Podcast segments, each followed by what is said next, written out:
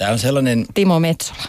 Joo, tämä on sellainen olettama, joka, joka yleistäen kyllä pitää paikkansa, siis varsinkin vanhemmissa sukupolvissa. Että kyllä me suomalaiset ollaan äidinmaidossa imetty semmoinen tietty asenne. Ja mä, mä luulen, että, että pohjimmaiset, perimmäiset syyt tulee, tulee meidän historiasta.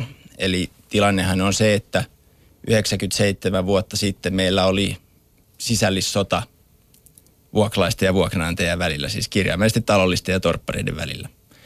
Ja, ja, ja tota, se oli kaikin puolin ikävä, ikävä tota, todella murheellinen vaihe historiassa. Ja ne asenteet, jotka silloin oli, niin liittyi siihen, että käytännössä yhteiskuntaluokka määrittyy sen mukaan, että oletko talollinen vai oletko torppari. Mm. Ja, ja otettiin sitten tämän sodan jälkeen ihan niin kuin yhteiskunnalliseksi tavoitteeksi ta, mahdollistaa omistusasuminen mahdollisimman laajalle porukalle. Ja, ja nämä on kaukaisia tapahtumia, mutta täytyy muistaa, että esimerkiksi vaikka jos mä ajattelen omia isovanhempia, niin heidän vanhempansa on elänyt ne vuodet. Ja, ja nämä tämmöiset pohjimmaiset asenteet, niin itse näkisin, että ne kumpuu niiltä ajoilta.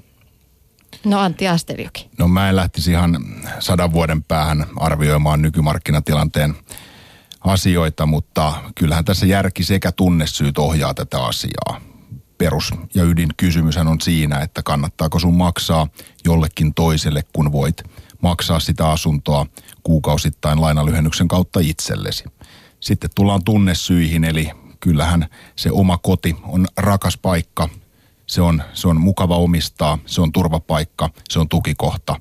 Ää, ei ole mahdollisuutta sille, että joku muu sitten jokin kaunis päivä ilmoittaisi, että nyt tulee lähtö ja niin edespäin. Että kyllä jokainen haluaa sen oman pesän rakentaa. Eli, eli kyllä mä niin kuin sekä tunne että rahallisten syiden kautta perustelen tätä. Ja 70-luvulta, jos nyt katsotaan, että ihan sadan vuoden päähän, niin äh, omistusasumisen suhde vuokra-asumiseen on pysynyt käytännössä täsmälleen saman. Ainoastaan 90-luvun alkupuolella pankit antoi hieman löyhäkätisemmin lainaa ulos, jolloin omistusasumisen osuus jopa hieman nousi vielä lähelle jopa, jopa tuota 7-80 prosentin tasoa, mutta sieltä sitten palautui siihen normaaliin tasoon, minkä juuri tuossa toimittaja hetki sitten mainitsi.